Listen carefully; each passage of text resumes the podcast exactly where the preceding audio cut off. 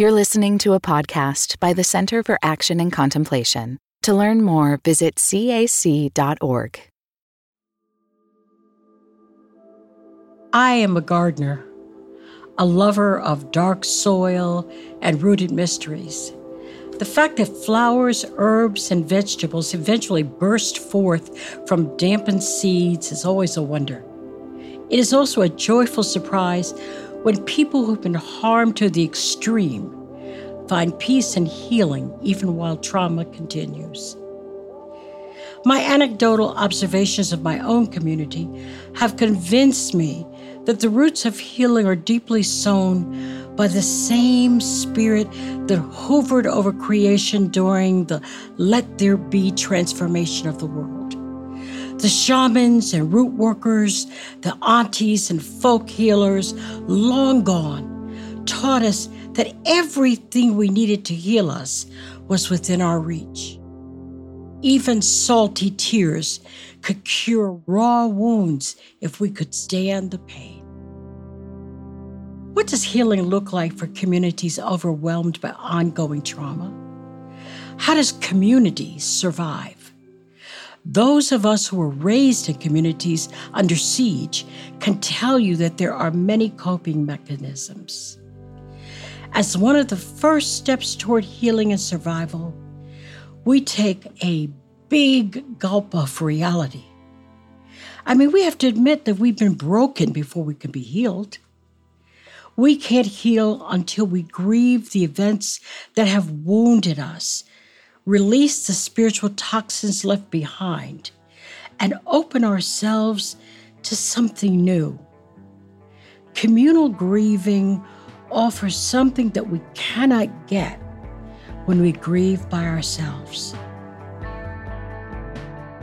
From the Center for Action and Contemplation, I'm Donny Bryant. I'm Barbara Holmes. And this is The Cosmic We. Dr. Donny, this has been going quickly, hasn't it? We're I in know, chapter five chapter already. Five. I tell you, this has been a, an amazing journey. A lot of wisdom has been shared, processed, extrapolated from from your book, Crisis Contemplation. And now we're at chapter five. One of the ways when I think about healing, and this is from a spiritual perspective, I, I begin to realize that, and I wanted to get your opinion on this, that the journey of life is really a journey back to wholeness. There's a Hebrew word called teshuva, which means to return back to your original state. And if we consider that um, in the sacred text, the Holy Bible, that there's this concept of original goodness of all creation, that all creative things and creation and even human beings, that there was an original goodness that was declared upon that original creative intent. And to me, healing, the journey of life, the good news of life is that there is an, an element of a return, that there is a journey, there's a a return back to that original state for for all of us. And but the the issue or the the challenge that we face is that it is a journey. oh my goodness, yeah. I think that's what it's supposed to be. I mean, I don't think of birth as a beginning and death as an ending. We enter a stream that's ongoing when we enter it. And through that journey, you're going to have crisis, you're going to have chaos, you're going to have hurts and oppressions, all kinds of things are going to happen. It is like a segment of experience. And like you said, you're coming from wholeness on the spiritual side. You enter into this experiential stream and then you go out the other side back to wholeness.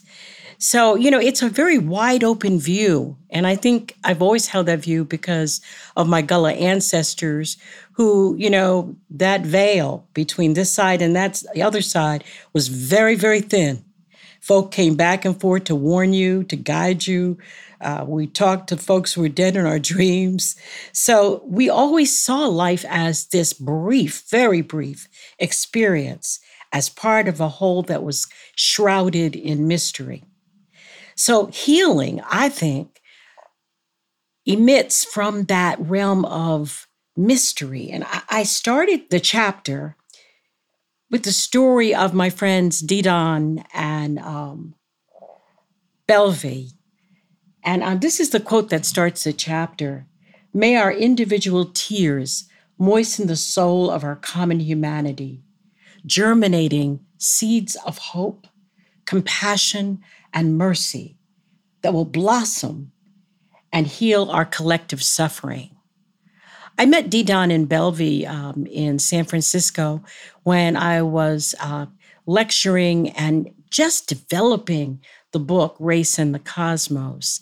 They were wise um, elders. Um, Dedon is now an ancestor. And the story that evokes the mystery and what healing is comes from their wedding. They met at the same time that I met Dedon, she met Dedon. We were on a radio show. And he heard her voice and just was fascinated and looked her up and found her and they began dating and they were both seniors at the time and they fell in love and flew to africa um, to west africa to get married in ghana but when they got there belvie was so overcome with the historical trauma that resides in that place when she visited the slave dungeons that she couldn't stop crying. Now, this is supposed to be their wedding. They've got all these folks gathered, and Belvie is having a complete breakdown in tears. And it goes on and on until Dedon finally says, after a day or two, what would healing look like? And so that became the question that helped me to frame some conversation around, around healing. What does healing look like? that question is a, a, a question that I think we can all sit with on a personal level, but also at a, at a communal level. You make an observation, uh, and, maybe actually, I don't know if it's Dedon in the book, that one of the first steps toward healing and survival is to really take a big gulp of reality. In other words, to get to the point where you can admit that you're broken or that we are broken as a whole, as a village, as a community. And that this admission of brokenness or admission that there is trauma is essential before we can begin the journey or the process of healing. Yeah, and it's not something that you can do by yourself. Of course, you can grieve alone when you suffer individual losses. But when you're in the midst of a catastrophic loss, like the transmission of slaves from Africa's shores to the Americas, that's a collective grieving. And that's what Belvie was caught up in. She was caught up in historical trauma. And so it's impossible to grieve historical trauma all by yourself. Um, and it is. Uh, Some's wife, Sobonfu Some, who says, through validation, acknowledging, and witnessing, communal grieving allows us to experience a level of healing that is deeply and profoundly freeing. So, you know, when you get to these kind of catastrophic issues that affect whole communities, you, you're just not going to be able to lament that all by yourself. You need a group of people to hold you in the midst of that, to witness your grief and to share theirs, and you know to to acknowledge what has happened. I think some of the things that are happening in Florida now are an attempt to erase historical trauma. Our governor has decided that African Americans shouldn't know about their history and that young um, white children shouldn't have to feel ashamed of what's happened to people of color in this nation, so they shouldn't learn about it either. And that's complete erasure. Part of the grieving process, part of the healing process. If we are ever going to come together as a nation, we're going to have to admit that something happened. When we begin to understand, as you're indicating, that our healing, individual healing, is for all of humanity, that the cultural healing and that there is a connection. uh, you discuss this in, in your book that, and you ask the question: How does culture? How does our culture, right, play a role in our communal healing and even our personal healing? So, could you expound on that because you you elaborated on that that there is some interconnectedness there. So it's not just you know a diametrically opposed thing that you know you take care of yourself here, but that that there may be a role that culture plays. There may be a role that, you know, the interconnectedness between government and communities and villages, that there is some interconnectedness. Could you speak about and elaborate on that just a little bit more? Yeah, um, they're finding that um, culture is intricately involved in healing, that there are groups of people who do not heal because they lay on a couch and talk to a psychiatrist. There's nothing wrong with talk therapy.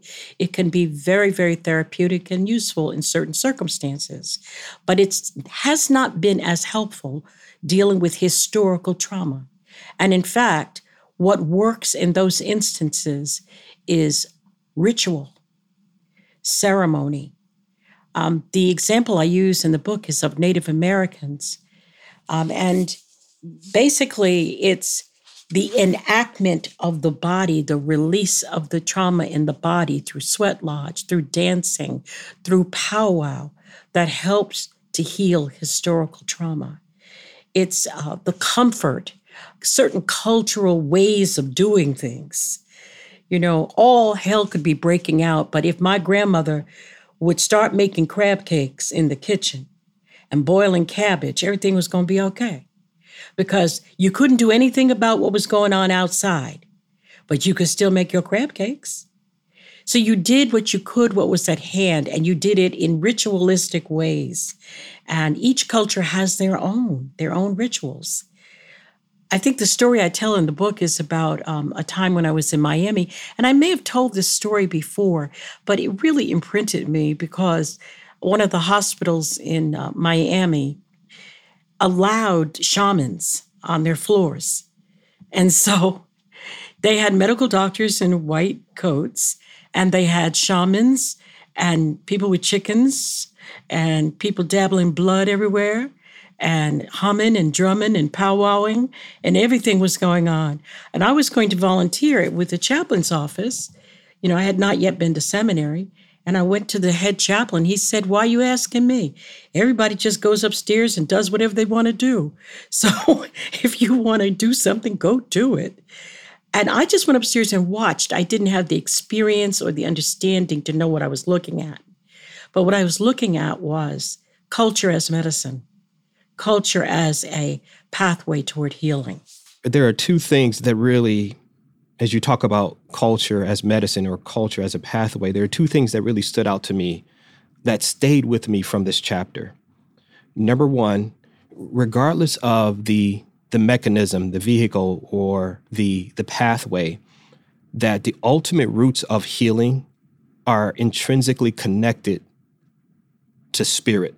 You elaborate that, and I think that's really important for us to share with our our listeners because you may have various practices, you may have various liturgical experiences, you may have certain ceremonial expressions, right? But ultimately, the roots, the the source, right, of all healing is connected to God, right? That was one of the most important things that I that I, that stayed with me from your work in this chapter. And I just wanted to know if you wanted to speak to that, Dr. B, um, because you know there are very we can get lost in the ceremony. We can get lost in sometimes the specifics. The cultural ma- expressions are important. But if we don't recognize that ultimately the roots of that the roots of the source of the healing is ultimately and always connected to to spirit. Yes and and it's not uh it's not tied to one particular idea of who god is either. If you remember Howard Thurman's healing and connection came as he sat by a tree, a particular oak tree that um, he always was centered when he was near it and he was connected to it. So, I mean, the idea of what spirit is and who spirit is and who God is is pretty vast. But that would be right because the reality of God is pretty vast. And so you're offered an opportunity to allow mystery to lead, to allow spirit to guide you toward a healing that you can't imagine. Your ideas of healing are so limited. And healing comes in all kinds of forms and all kinds of ways. And sometimes the pathway to healing is through brokenness, disaster, chaos, and harm. Yeah, that, and that leads me to the this other observation. You know, the hope that we have in our healing, the hope for the healing, it always rests in the multiplicity of gifts, as you state, that are intrinsic within the community or within the village, within the family, within the tribe, within the culture that you are a part of. Um, and I think that's an important observation because you say, you listen, there's a multiplicity of unique manifestations of gifts that could participate in your healing. And you indicate that some will pray, you know, some may resist, some may have the gift of teaching, some people may have the gift of listening, the gift of advising, right? The gift of loving compassionately. And all of those gifts, depending on where you are on the journey, will be available for us, right? That we, we will have access to as we journey through this life to Shuvaling, right? Right. but there is, a, a, you know, a question that looms that I'm not sure I'm able to resolve at this point, but I ask it anyway. What does healing mean when the trauma never ends?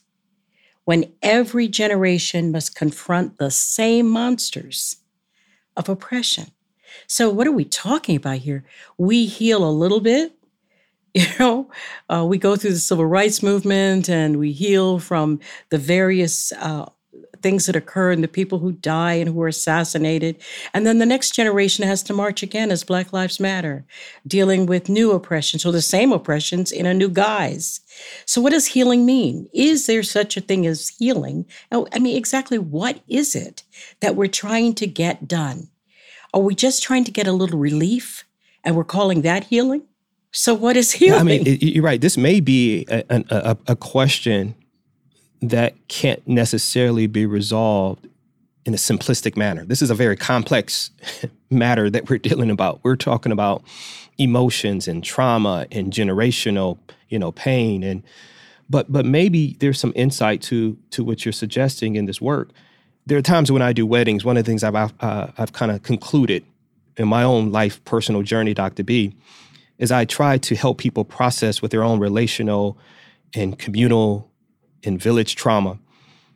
I started to see something differently, and so when I give people a model and I, I say, well, what is what is marriage? What's your definition of marriage or, or, or relationships, or how do we journey together in in community and life? on an ongoing basis. And my definition, Dr. B, was this it's when two or more people choose to intentionally participate in one another's healing. When two or more people choose intentionally, not casually, but there is a recognition of brokenness on the other, brokenness within myself, right? And I choose to use the gifts that are within me and within our circle, within our village, to play a particular role. My role may be to, as you say, pray. My role may be, Dr. B, to to love compassionately, whatever my unique role is. But there is a there is a village concept here. It's not just one, right, or the other. It's that we play a role in each other's healing and maybe if we see it that there's it's an organic process that this teshuva, this return, it is guided by spirit. As you said, the source of it, the roots of it is spirit. And it's something that we may not have a particular blueprint. I can't say, Dr. B, this is how you get your healing. you know, jump up five times. Right. Some of the tent ministries right. tried to Give tell us 10% that. to the church. right. and you You'll get your get healing. Your healing maybe it's not that simplistic. Maybe can't systematize it, but there is there is a path. There there is a path, and this is where co- the contemplative journey is really critical because there has to be a mechanism, a vehicle for us to be able to, to reconnect back to that which is indestructible, that which is real, that which is authentic. And I think what you're suggesting is that, yeah, we, we have a lot of, culturally, there are various ways that we accept culturally and maybe even in, within our religious traditions. There are certain, you know, pathways that we have canonized to be able to help facilitate that. Even in our in, in the field of medicine, right? Even in the field of medicine. But the question is, when there is generational trauma, when there is generational pain, when there has been oh, generational oppression, when there are stories and narratives that have been, and you speak about this, and maybe this should be where we go next. there are stories that have been adopted.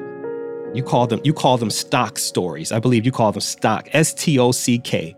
Stories that have been handed down about me and about you and about others.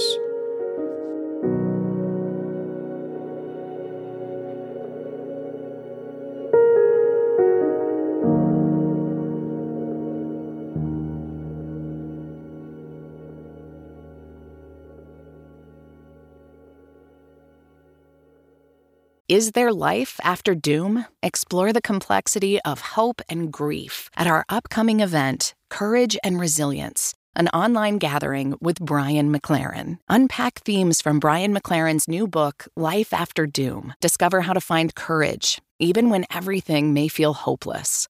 Join us live on May 17th at 10 a.m. Pacific Time. All those who register will have access to the recorded replay for one year. Register at cac.org/courage. Explore art as a spiritual practice in the next issue of Oneing, the biannual journal from the Center for Action and Contemplation. Oneing, Art and Spirituality features images and reflections from leading actors and musicians, including Scott Avett, Josh Radnor, Lourdes Bernard, and more. Get your copy today at cac.org slash oneingart. That's cac.org slash O-N-E-I-N-G-A-R-T. Have you taken an online course with the Center for Action and Contemplation? Explore the intersection of ancient wisdom and Jesus' teachings in The Divine Exchange, an online course featuring Cynthia Bourgeault. Fully embrace divine interaction each day, starting June 16th. Register today at cac.org slash online dash ed. That's cac.org slash O-N-L-I-N-E dash E-D.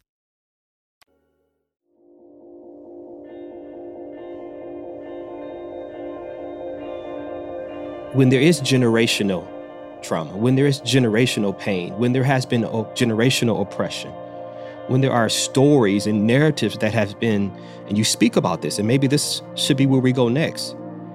There are stories that have been adopted. You call them you call them stock stories. I believe you call them stock, S T O C K.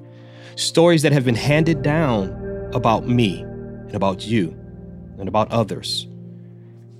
How do we and maybe, Dr. B, you can speak to some of these stories, these narratives. How do stories play a role in our healing or difficulty becoming healed? Well, the first thing I do, I mean, there are many pathways toward healing, and I, I couldn't possibly deal with all of them. But in the context with, within that we're working with, um, I identify three. And the first is the recovery of memory and story. Second, the revival of culture and ritual. And finally, the interpretation of our trauma through the lens of our joy. So, those are three specific pathways because I didn't want to talk about healing in some, you know, happy go lucky panacea. Oh, if we all do this, we're all going to be okay. We're not going to be okay, probably. And we still have to be okay. We still have to keep going.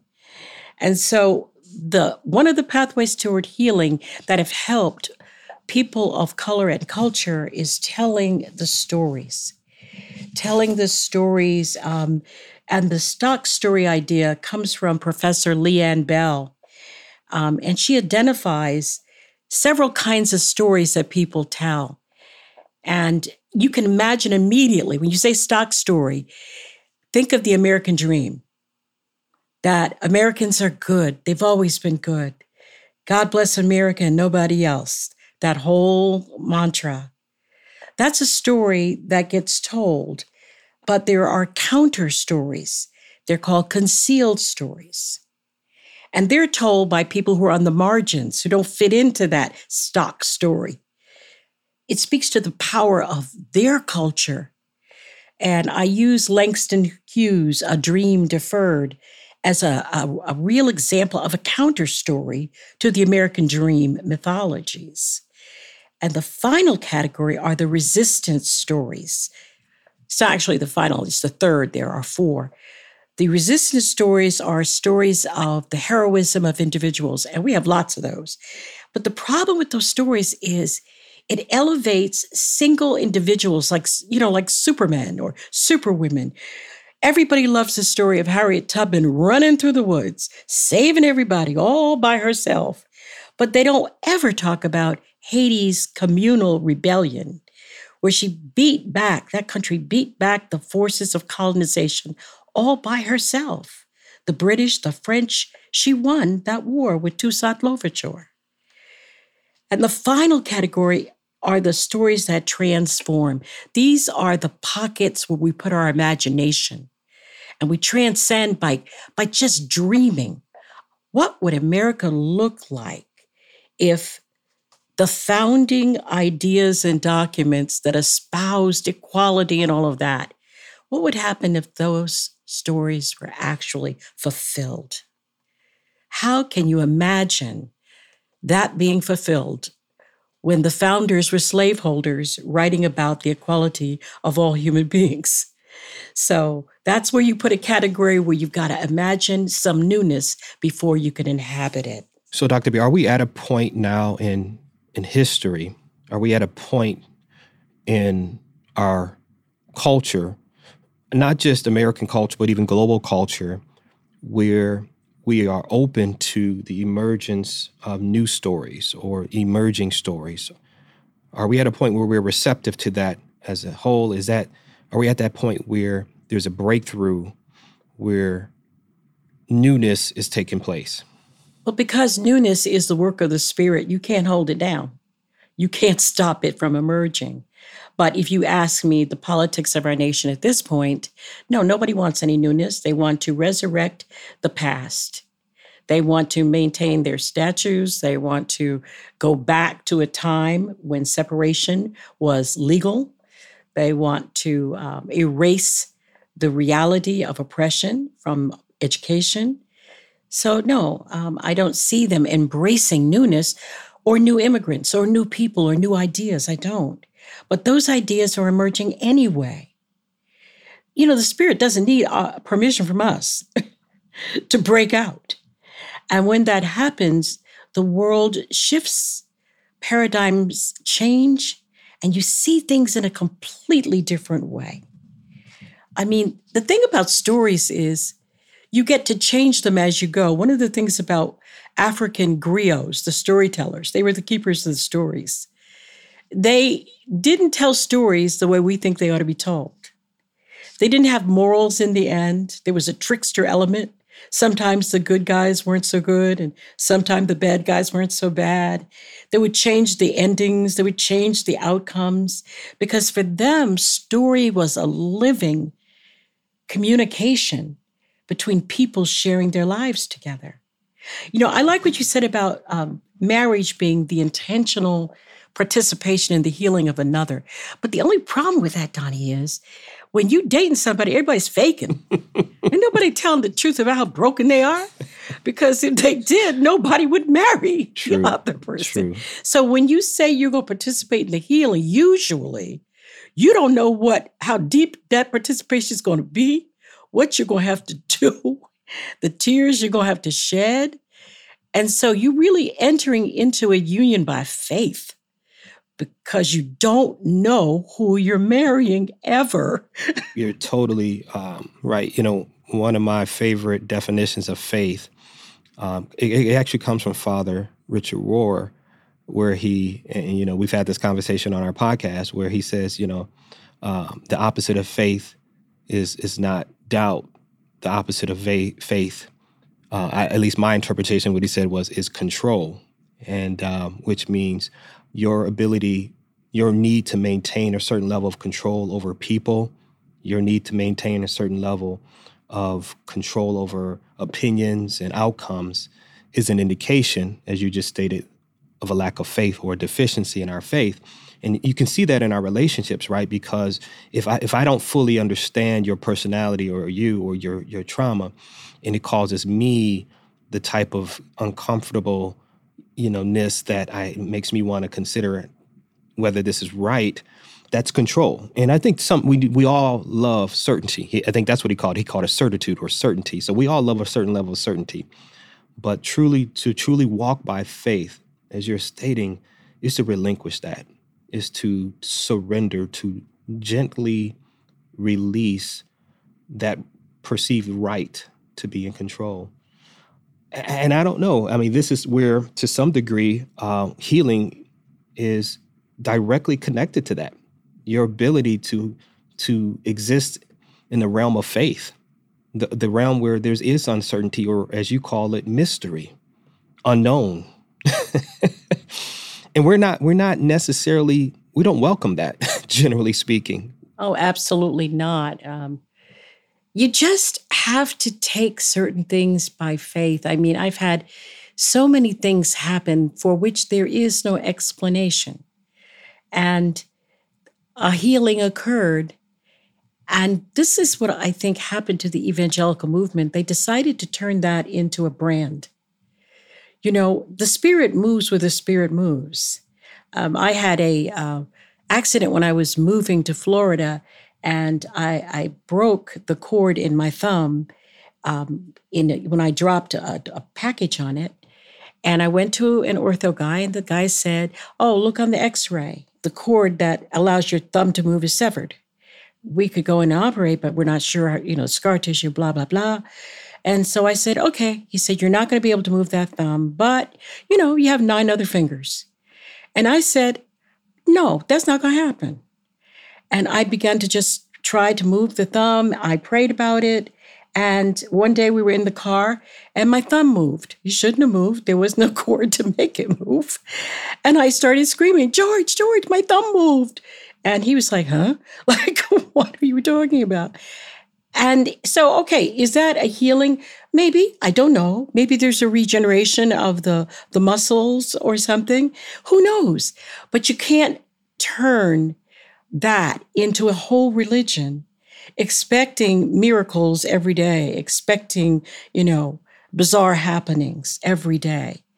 And I think they started off with, you know, the power and the majesty of healing that occurs spontaneously, unexpectedly, and then they wanted to expect it and predict it and channel it and, um, you know, get uh, get tithes and offerings as a result of it. and you know it it the spirit lives. that's that's not going to happen so you know if we can embrace the ambiguity if we can embrace the love of the spirit that leads us if we can just accept with joy these healings that occur when we least expect them we'll be better off i noticed dr b that uh, you you made an intentional decision in, in this chapter not to leave us with any specific suggestions for practice or, you know, meditations, things to reflect on. You, you left that open. What were your thoughts around that decision? I was pretty clear that healing is not a practice that you can just do and, and expect outcomes. It's a process. Uh, sometimes it's instantaneous, sometimes it's not but it's always at the will of the Holy Spirit. And besides, as I looked over the chapter, I realized I'd given all the practices that anybody would need as you go. And in that last segment, when we talk about performing joy, that is a practice because what I'm saying is you have to seek healing, accept healing while the trauma continues to afflict you. You can't wait and hope that this will end, that the oppression will end, and then you can heal. You got to find your healing on the fly.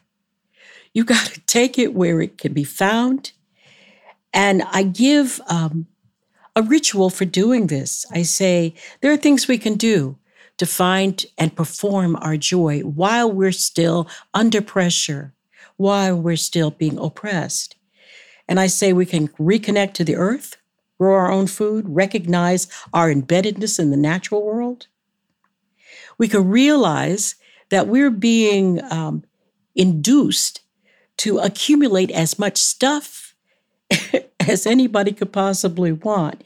And it's foolish. There's nothing we brought in the world and nothing we can take with us.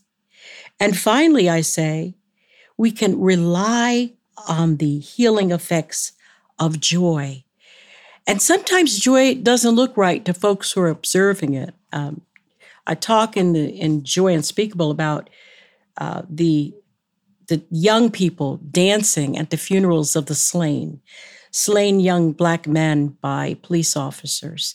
And they would jump out of the uh, the funeral cars, and hip hop music would be streaming out of the cars, and they would dance as if their very lives depended on it. And then they would jump back into the cars and head to the to the cemetery. And people who didn't understand thought, you know, why are they so happy that their friend died? Why are they? Well, they're performing joy as a resistance to the system. It's the counterintuitive creative move. They're going to dance because they're going to have joy that the Lord said, world can't give it and the world can't take it away. And so they're doing something in the face of oppression that they can't stop, they can't limit it. All they can do is say, You can't touch the faith that we have. You can't touch the love we have for one another. And you can't destroy our community no matter what you do. So that's a performance of joy, one example. So if you look through the chapter, there's all kinds of ways that you can, you know, practice healing without me prompting you. You know, sometimes you don't want the choir to have to prompt you to get up and clap, and you want to be able to find a way toward healing on your own. I love that. I'm glad you you brought that up, Dr. B. Is this the aspect of joy and, and performing joy because there there is a distinction that I think sometimes very nuanced and sometimes we don't really recognize that there is a distinction between happiness and, and joy, right? And and you, you you speak to that in the book, and I think it's maybe as we get ready to land this plane, maybe there's maybe we can help our listeners understand better the difference between performing joy and maybe performing happiness. You're the expert on this, but I I want to kind of get your thoughts about this, you know, because for me, you know, maybe I come from a theological or scriptural or biblical perspective. Sometimes joy is a very uh, has has roots biblically and scripturally. There's a lot of texts that deal with rejoicing in the Lord and and finding joy, and it is juxtaposed with the temporal aspects of happiness, with the maybe conditional nature of happiness. And maybe Dr. B, you can us your your view of this because uh, it may help us as individuals on this journey this journey back to wholeness or journey to healing, um, being able to reconcile this idea of performing joy in a way that may be, you know, foundational to this journey. Yeah, um, happiness is transitory and often very personal. Joy requires authenticity. You know, you have to you have to do a few things. You, um, if you're a BIPOC person, you have to stop performing the blackness that whiteness created, the stereotypes, the secret keeping. Often you have to sing yourself sane, dance yourself free, because every act of public joy is one step closer to the risky leap toward transcendence. Here's the part that sounds bizarre, but I find it to be true. We have to allow joy to generate jobs, and alternative avenues of labor. We've got to journey beyond the mandates of imperialism, capitalism, colonization, and competition. Joy can produce jobs because when in your community you are settled within yourself, you have a space within that you all can go into together. You find ways of expressing your gifts, the gifts that you were talking about, Donny. Um, you Find ways of expressing your gifts in ways that will allow you to be part of an economic system that gives you and others joy. The space for healing is sacred, as this is what I think. And I, I want to offer, as part of the closing, a quote from uh, Reagan Jackson, um, who writes that uh, in response to white people asking people of color what they can do to help, how they can participate, how they can be better allies. And there are many ways to do that. But what Jackson says is we live in a toxic environment. So the idea of taking a few hours to gather together with other people of color, not to, to discuss race, not to fuss about white people, but to simply disengage from society's problems, to dance and laugh, remember our own humanity, that's truly powerful. And the very best way that white people can show their allyship is by not interrupting that time, by not centering their needs to feel included or their desires to help. To see the communal sacred space as a space does not need to be interrupted or invaded, to support it in every way possible, is one of the ways that allies can strengthen their position with communities under siege. I'll close with this. As we sit with what is and what never should have been, our feet remember the call of the drums, and we allow the spirit within to soar. More healing is needed, Dr. Donny. More healing. Well, Dr. B, wonderful, wonderful conversation. Really appreciate you. And if I could just, I want to summarize that joy, performing joy. What I hear in your explanation of that, I hear joy is a choice that can be made by all. Happiness is something that is temporary and is often pursued, but we can choose intentionally because joy is of the heart and happiness is typically based upon external dynamics that are conditional. But to have a deep understanding of the roots of where the source of joy that is disconnected from material things, disconnected from things that have to go our way, when you have that understanding, when you allow yourself to, to be to sit with the well of peace, the well of opportunity, the well of wisdom that is often, as you indicate, within the village. The intrinsic gifts that are there, there's something that we can tap into. The resources are there to be able to perform, to choose, to experience, to live in, to sit with joy. Yes, we have everything we need for healing. It's within our reach. What a beautiful conversation about healing. What does healing look like? Healing is complex, healing has challenges, there are benefits in healing. Healing offers promises. Healing is a journey. I think for me, the conclusion that I really want everyone to, to be left with from this conversation is not only exploring what does healing look like, but more importantly, what does healing look like for you?